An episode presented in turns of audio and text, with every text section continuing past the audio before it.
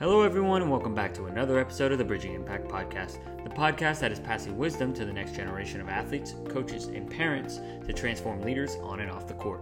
In our episode today, we get the opportunity to interview Matt Wagner. Matt is a student at Moorpark Park College and also is a baseball coach for Total Baseball 7U and 8U travel ball team.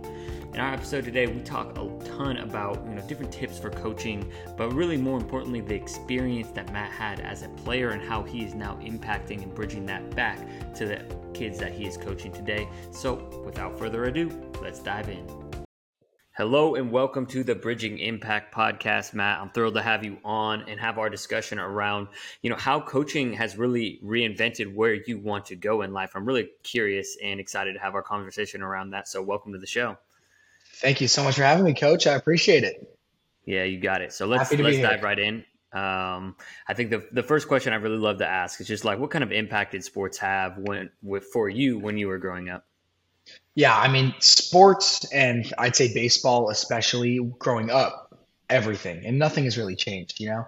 But um, I started playing baseball at a pretty young age, maybe around five or six. I played a little soccer, and then throughout my life, never played basketball. Always did with friends, but football and you know all, all, all the stuff that you put kids through if they're trying to find a sport they love. But I mean, by probably eight nine years old, I was strictly playing baseball. It was six days a week. I loved it, and um, that lasted all the way through my sophomore year of high school. After my sophomore year, um, I got into some personal stuff and then decided that maybe it was best for me to step away from baseball so I could take care of myself worked out pretty well because the year after the season got canceled for the boys with uh, COVID. And then um, by the time I was a senior, I was actually asked to go back and play on the team. But I was working and I had other things going on. I picked up golf. And it's really funny because it was, it took three years for me to get back to a baseball field, which I mean, is just so crazy to say out loud because I never thought I would stay away from the game for that long. But I was invited last season to go out and play for a team in the PCBL, which is a Sunday league out here in LA, called the Whalers, with a, a few buddies of mine and a guy I work with, and it just my my love for baseball never left. I mean, in that period of time, my greatest baseball moment occurred when my Dodgers finally won the World Series in 2020. Um, and I stayed connected like nobody's business. But the feeling I got stepping back on a field after three and a half years of not being there dude, it, it, was nuts. Everything rushed over me, and I've had the luxury to go back and play. I actually just yesterday had my first ever walk off hit for that team, and it Let's was go. like, dude, I feel like a kid in a candy shop. You know, it's it's amazing. But um, overall, just the impact that sports still has on me, but had on me growing up, it shaped who I am, my personality, my passions, everything that I love really stems from sports. I love that. Yeah, I mean, we got a little uh, friend in the back joining us on the on the oh, show. Three of them.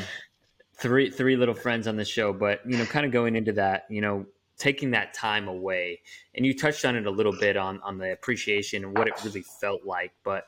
I've kind of had a, a, similar thing where I, you know, in college, I kind of like took a break from sports. You know, sports were my life through 18, and then you know, kind of just paused and, and took a little time to just kind of be a kid again and and escape. But then when you come back to it, you have another appreciation and, and, layer to it. And I'm curious, you know, could you elaborate and expand a little bit more on what that feeling is like?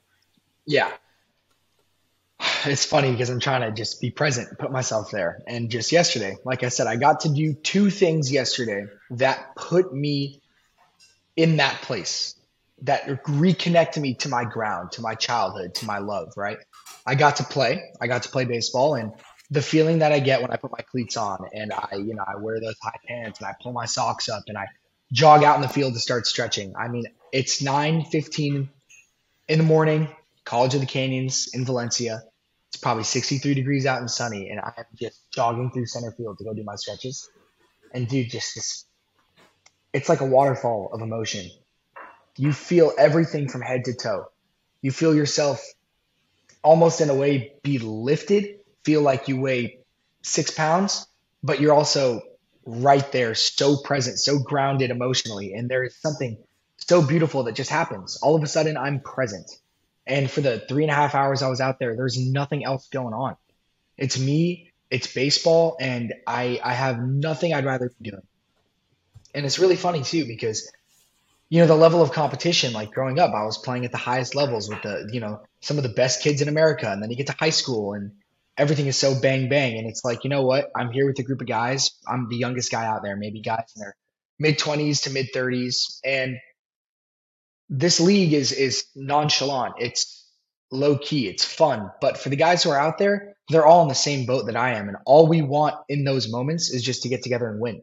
And it feels like every game out with those boys is game seven in the World Series, man, because we make that atmosphere and it's beautiful.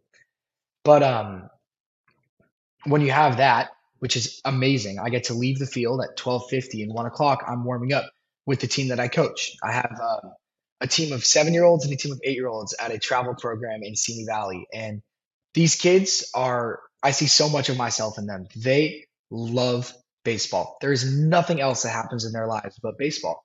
It's all they talk about. It's all they want to be doing, and it's really cool because I was just the same exact way at their age. Maybe they're a, a lot better than I was, but um, is really amazing. And then there's what happens when I step on that field as a coach. I'm wearing shorts. I've got my Hoka sneakers on. I've got my bucket hat. And there's a totally different feeling that comes.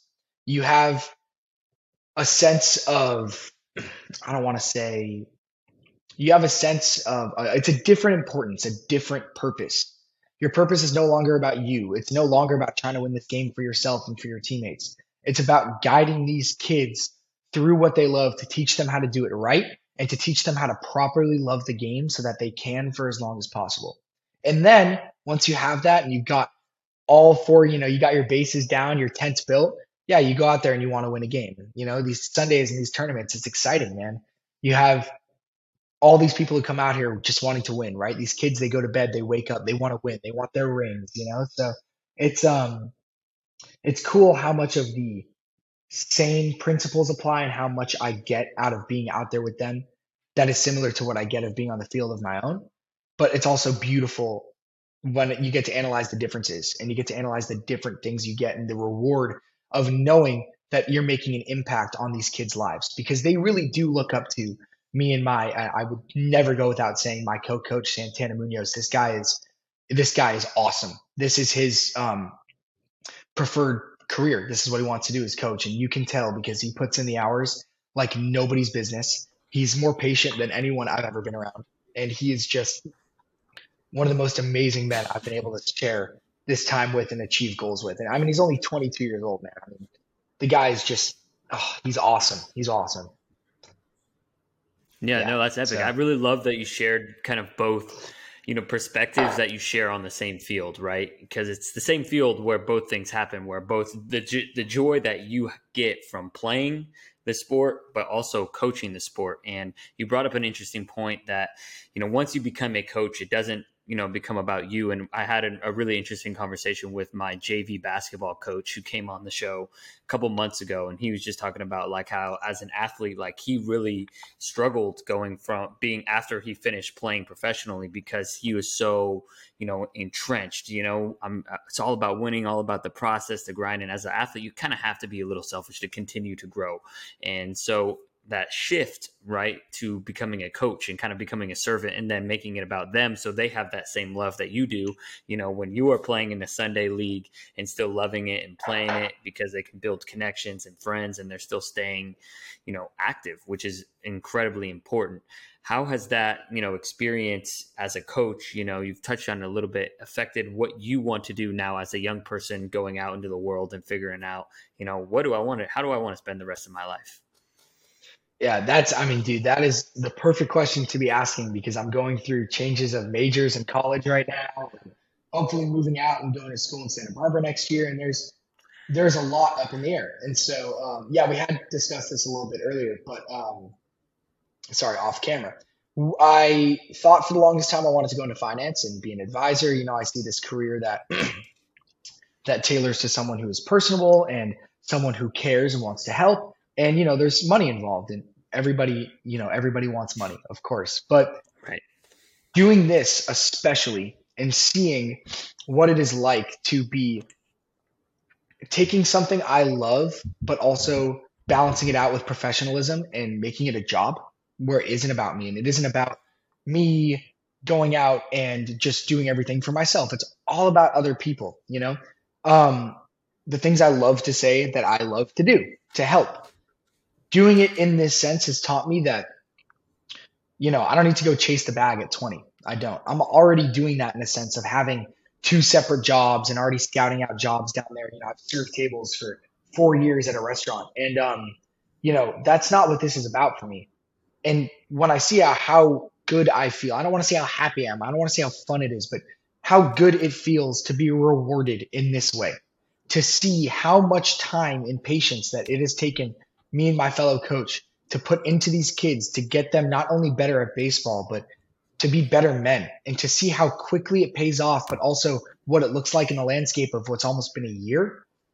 You can't match that rewarding feeling of sitting behind a desk and helping people manage their money, you know? I'd love to help someone retire five years earlier, but that's less important to me as much as it is to help someone really go out and get what they want. And um, doing that has just been great. So, no, I don't really know what I want to do, but having this alternate form of um, of a job that wasn't just working in a restaurant and seeing the differences of what it is to be able to just get someone somewhere, right?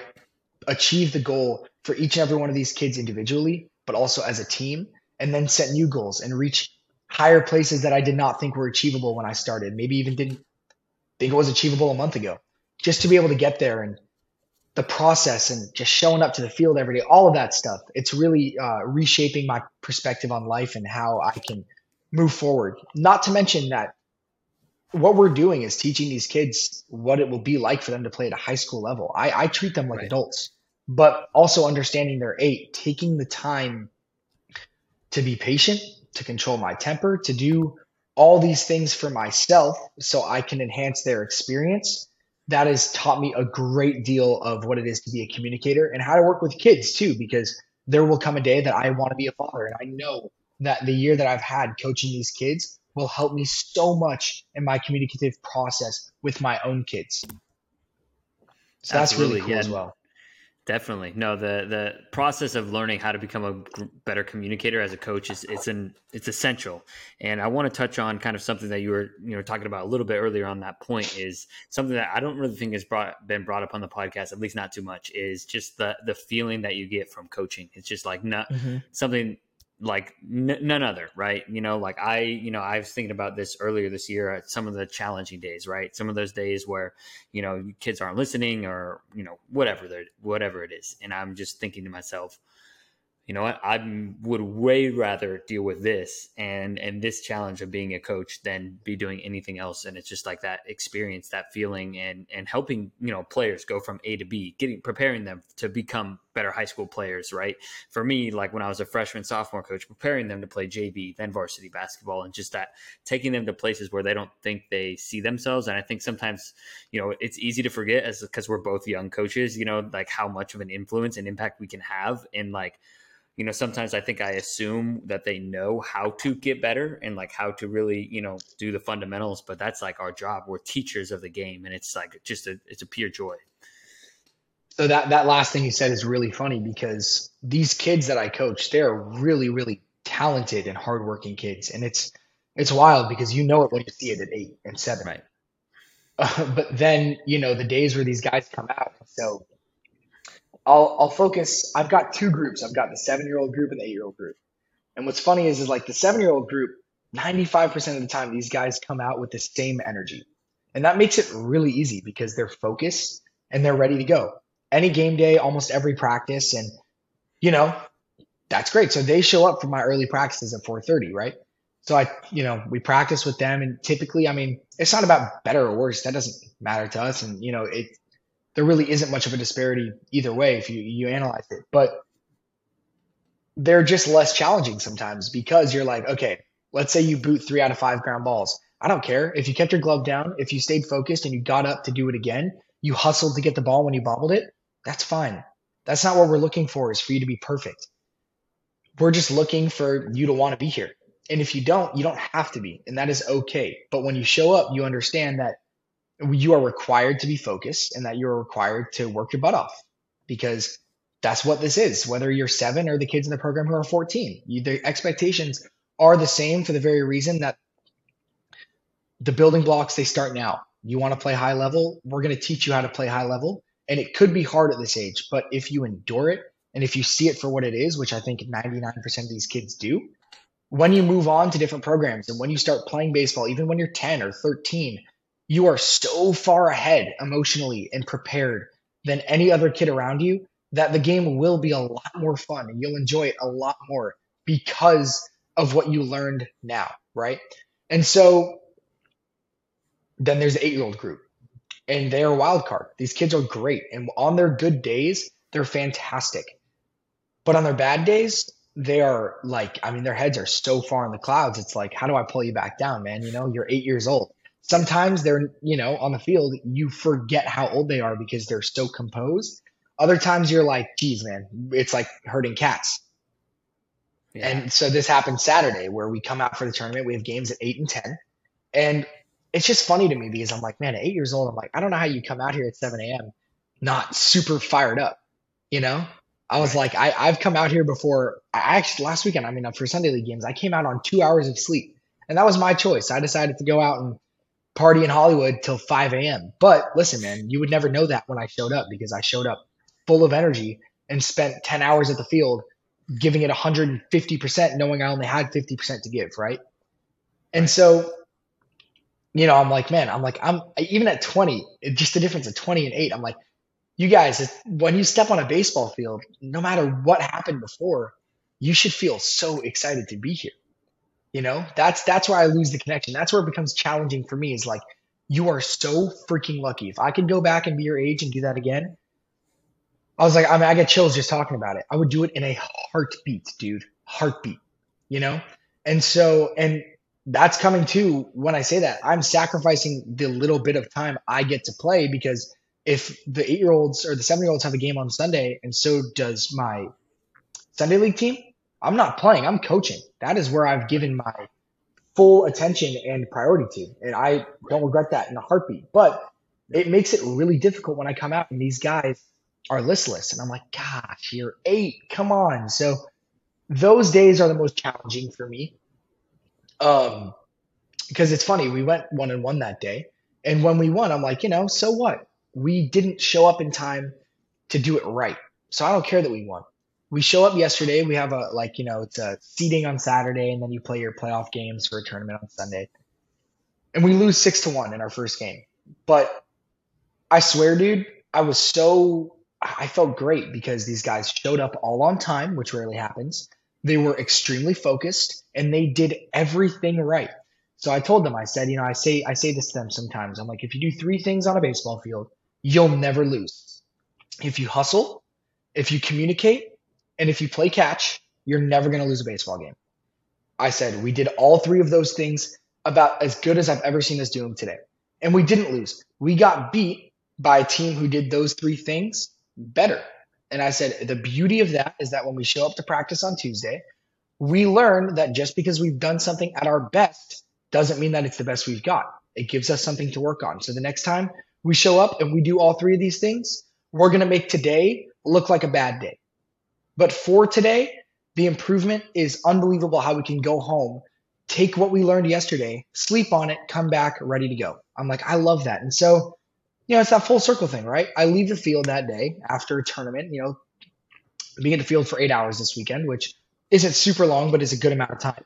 And I'm like, hey, I feel fantastic. You know, I go and I get pizza with my coach after, and we're just talking, and we're like, you know, it's funny because we want to win so bad, but the days like this where we get beat and we keep fighting. You know, I tell them one of the greatest things that I've told them that we've we've brought back up over and over this season. I, I tell these guys, you know, I love dogs. Dogs keep me present, and I'm like, what do dogs do? You know, they fight for everything. If a dog wants a treat, they're gonna get it. There's nothing stopping them from doing that. So I tell the boys, I say, fight like dogs, right? Whenever we get into a, a, late game and we need to keep going, when it's coming down to who's got the most energy and who can bring it, I'm like, we got to fight like dogs. Because if you want it bad enough, nobody's going to stop you from getting it, you know?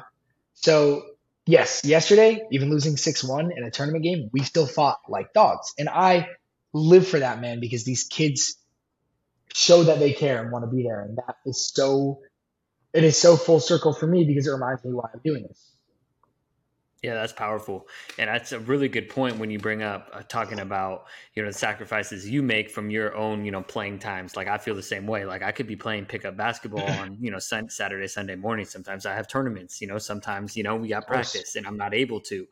But it's something that I tell my players at least you know once a week right i wish i could still put on that jersey on just like you i wish i could still play in these tournaments you know like but I I am also fortunate and grateful that I'm a coach now. But just taking advantage of that opportunity to be there and play and play with your buddies and friends like there's just nothing quite like it. I think you know just helping them take advantage of that is is really empowering. And then also just looking at hey you know we we played you know you, we hustled right? We communicated we played catch and we got beat but that's an opportunity for us to continue growing right? We we know we can play this well but I know that there's a ceiling higher, right? And that's the beautiful part of a coach is to help continue to guide along players and teams to get them to reach heights that they didn't even know was possible, right? I think Dabo Swinney, he is the you know the head coach of at Clemson. For I'm those that fan. are listening, and, and not a fan, well, yeah, he he talks about like to be an overachiever, you have to be an overbeliever as a coach, and you know, just to that. like really instill that belief belief into your you know players. And so that's something I've always tried to do is is do it in an authentic way because they can tell if it's cheesy. But you know, just to make sure that you you do your best to kind of keep challenging them and have those standards so they keep evolving as people and players. I love that, and I'll. I when I say not a fan, I'm just playing around. I'm a I'm a huge Ohio State fan. And so yeah. it's like, you know, Ohio State, Clemson, like we fought for years and he said the rivalry. But on a real note, that guy is someone who went to a program who'd never had success. And I mean, as a college football coach, you are doing everything. It is everything. so much harder to be a leader of young men who are my age, who want to go and make it, who don't all have the chance to make it, who aren't getting paid millions of dollars, who, you know, this is triple A essentially. You got to still get there. And what this guy does to develop young men, oh, it's unbelievable. And it shows too because he's had winning teams and he's won multiple national championships in the ACC, which is so hard to do, you know? That school, when he came in, they didn't have the same ability and the money like the Ohio States and the Alabamas and the Georgias to go and get it done, but he has. And his reputation is actually fantastic amongst the likes of other guys who have more ego and aren't as um, aren't as player centric. They're self centric. You know, they care about how they look. He, I don't get the vibe that he cares about he looks. He just does it for the players, and I love that. He does it for the I players. Who are that. some of your biggest coaches, coaching influences? I'm, I mean, I'm going to start with a really obvious one and a really great one. Uh, Dave Roberts, right? So, um, I, I love Dave. You know, there's a lot of controversy always when there's a manager for a team. And I'm a Dodger fan and talk to everybody. Um, the impact that Dave Roberts has on the players that he coaches, it's it's like nothing I've ever seen. You know, you hear about it in the press, and then I mean, just last week I met a Dodgers reliever who uh, was with our team for three years. His name was Josh Ravin, and he might come actually start coaching at our program. Really cool guy. But of course, I mean, dude, I had about 45 minutes to pick his brain and ask him all the questions of yeah. the Dodgers I got to watch when I was 12 to 14, and that's you know that's a jackpot right there. And um, first thing he said, he's like, dude, best guy I ever played for. You know, the, the way that he is able to lead men, it's unbelievable. And his patience, his composure, his professionalism, his knowledge, it's amazing. I idolize living heck out of that. Um, yeah, I mean, Dave is the obvious go to for sure. Um, you know, I really think about my teams and the guys that I look up to when I think about managers and coaches. But outside of the teams I love, I mean, Gregg Popovich to me, what I love about Greg, and it's really funny, you know, we struggle a lot with the fact that even being, dude, you, you wouldn't be able to know, but even as coaches of teams at seven and eight years old, the amount that we get thrown at us from outside sources, I'm just going to leave it at that. I don't know who's going to be watching this podcast. Um, we struggle so much with the overinflating opinions of others steeping into our heads when we're oh, trying to coach. I don't think Gregg Popovich has ever considered another's opinion when coaching. I don't think he's ever taken that and you know thought beyond anything he can't control.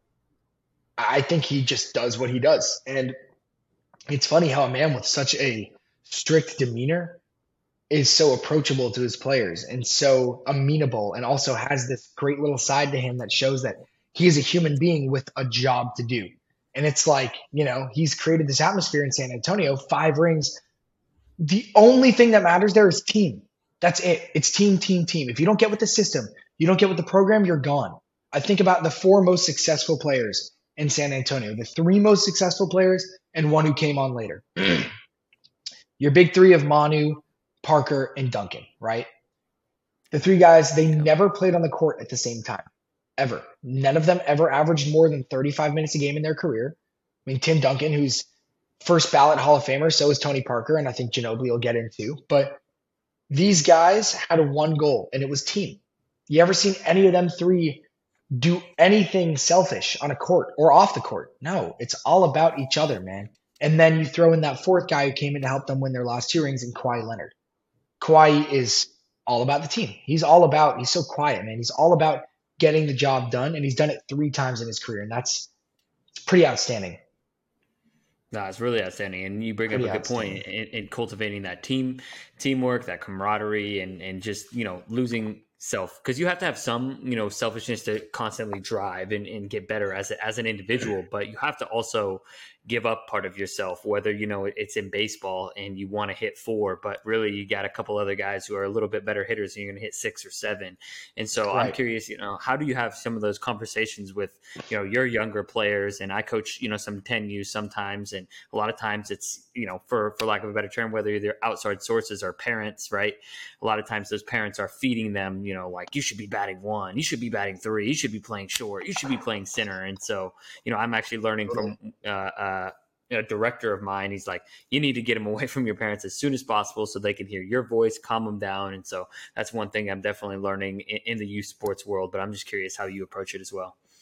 So with the kids, you know, um, we we've made two things very clear to them.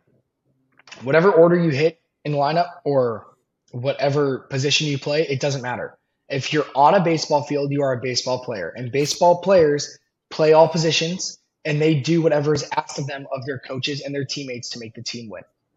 Make it very clear now that once you step on the field, your needs are no longer our priority.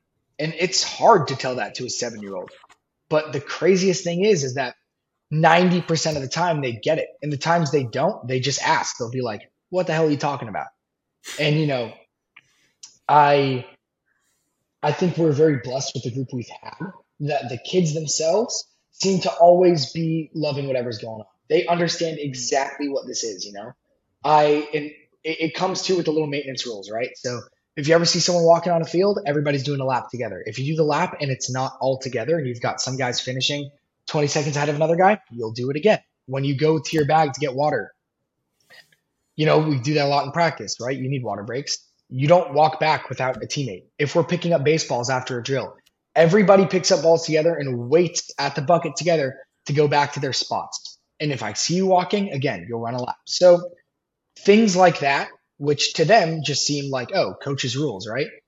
It's instilling this unbelievable sense of teamwork and of that, you know, I've said it a thousand times to them. I don't see any of you individually out here, and I really don't. I couldn't pick a favorite because they're all the same to me. You know, I like that we don't have our last names in the back of our jerseys because it wouldn't make a difference. You wear what's on the front of the jersey, and that is super, super, super instilled with them. And there is also definitely like this like good cop, bad cop I have with my coach, and I'm totally, which I never thought I would be, totally the bad cop, dude. Totally the when it's business, it's business. But that's three quarters of the time. The other quarter, I'm the silliest, goofiest dude out there. And these kids know that there's a time and a place to have just an immense amount of fun with me because I mean, I'm a total entertainer, man. I love it. And I love to see them smile and I love to see them happy. And, you know, and it's, it's really cool because in balancing that out, it's trying to find myself amongst being a disciplinary and also knowing boundaries, right? How far can I go to where these kids no longer respect me, love me, and understand me, but start to fear me and everything goes in and out of their heads? And I've tried to play a really fine line so I can get the most out of them and so they can, you know, man, all I'm thinking about is what their lives are going to be like when I'm no longer in their lives. I need to make it, I need today to be an opportunity for me to make their lives better than it were, they were yesterday, whether they know it or not. And that's why the comprehension is a really important fine line because you never know what a seven or eight year old is going to understand or what they're not going to understand. That's really that. um, that's really important. That is really important, and I think as we transition kind of the last two minutes of our podcast, the ninth inning, I'm curious, you know, if there was one thing that you know that these seven and eight year olds are learning from you and, and your co-coach right now, what would you want them to remember in ten years?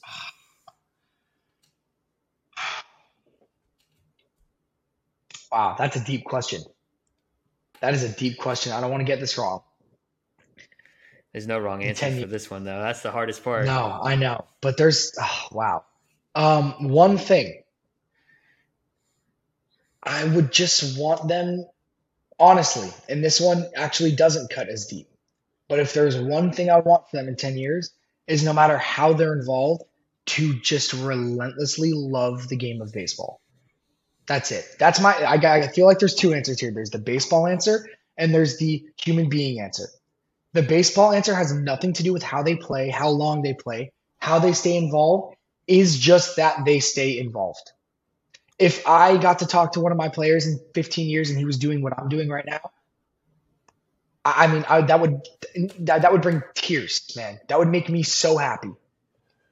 Um, I just want them to love this game like nobody's business because it is the thing that shapes who I am among everything in my life, even all other sports. Baseball holds a spot that no one will ever take.